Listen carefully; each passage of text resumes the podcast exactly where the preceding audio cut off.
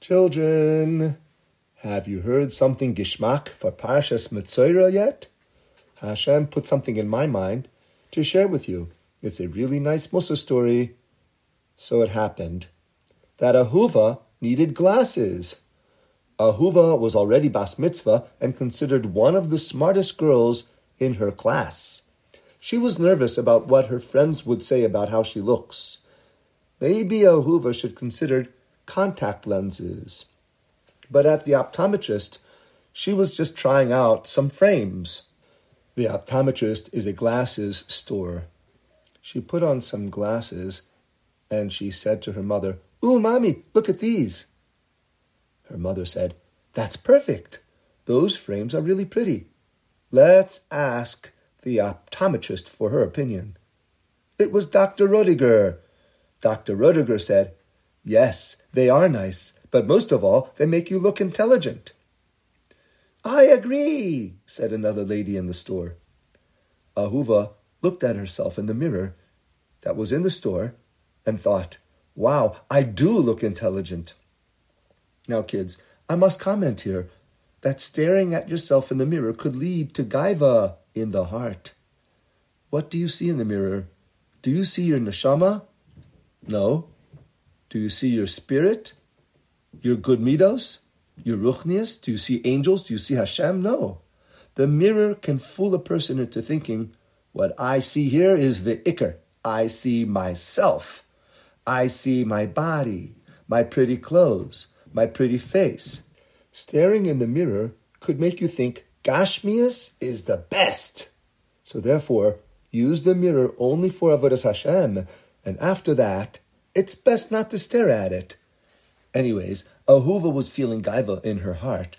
She was thinking, Hameshkafayim ha'elu matimli. After all, I am the smartest girl in my class. The next day, Ahuva confidently strolled into school wearing her new specs.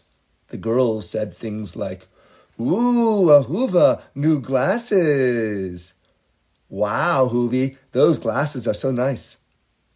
And Ahuva, new glasses, so pretty. Cool glasses, Ahuva. But the best was when a group of high school girls said, Great choice of spectacles, Ahuva. They make you look so intelligent. That was it. Now Ahuva was feeling like she could even skip a few grades into high school. Look, kids, to be thankful to Hashem that He gave you a smart brain to be able to figure things out quickly and remember them is fine. But that's not how Ahuva was feeling. And to make matters worse, she began even to speak with Gaiva. Kids, it's better to be dumb but humble than to be smart with gaiva. I'll repeat that. It's better to be dumb but humble than to be smart with gaiva.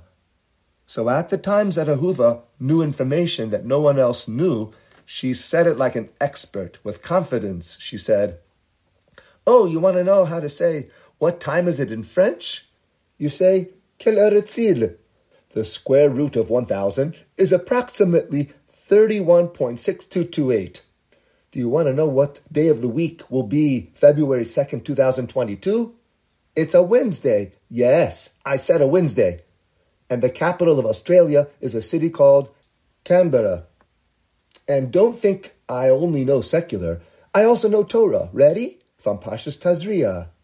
What are the three simani tuma for a nega or basar? Easy! Seyar lavan, michias basar chai, and pisyon. Kids, have you ever heard someone brag about what they know? It doesn't sound nice to the listeners. The non-Jews have a term for such a person. They call him a know-it-all. Yeah, a know-it-all.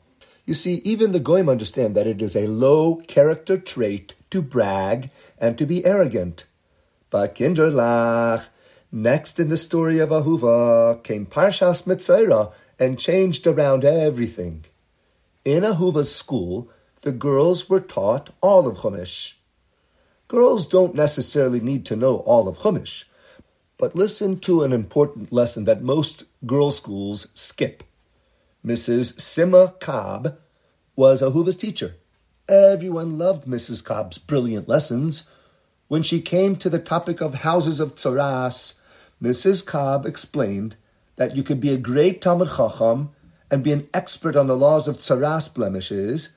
You could even be a big Rav and know without a doubt about the appearance of a nega tzaras. But if you aren't a Kohen, you don't have the power to pronounce the house Tameh. Only someone from Aaron a Kohen's descendants has the power in his speech to make the house actually Tameh. So you could have a Rav who is not a Kohen, knowing the laws of tzaras blemishes, and a Kohen who doesn't know a thing about it. The Kohen never learned about tzaras. And the Rav tells the Kohen, here in this house is a nega tzaras, that's tome. Now pronounce the word tome. So the Kohen says, okay, tome. And now the house is tome. But look at the story in the Pasuk. It says, Ubo asher lo habayis. The owner of the house comes. He is a big Talmid Chacham, and he knows what a negatzaras looks like. The Talmid Chacham knows it all. But in the Pasuk, look how he tells the Kohen. He says, Kinega nira li babayis. Like he says, um, excuse me, sir, but it seemed to me that there is something that looks like a negatzaras in my house. The house owner acts like he's not sure. Children, this is a humble way to speak. First of all, if you really aren't sure or just flat out don't know, train your tongue to say those words. I don't know. I don't know. But even if you do know something for certain, there is no need to tell anybody else what you know unless that someone else needs to know what you know like the Kohen in our Tzaras story. So you say the information in a most humble way, as if you're asking, or that you aren't sure about what you're saying, like, it appears to me, or I think that perhaps. When you speak in a humble way, you will begin to feel more humble. Besides, when you word your opinions as, it seems to me, statements, people will find it easier to agree with you. This lesson from Mrs. Cobb deeply impressed Ahuva. And from then on, she stopped bragging about how smart she was. Instead, she spoke humbly and used her smarts to improve her midos.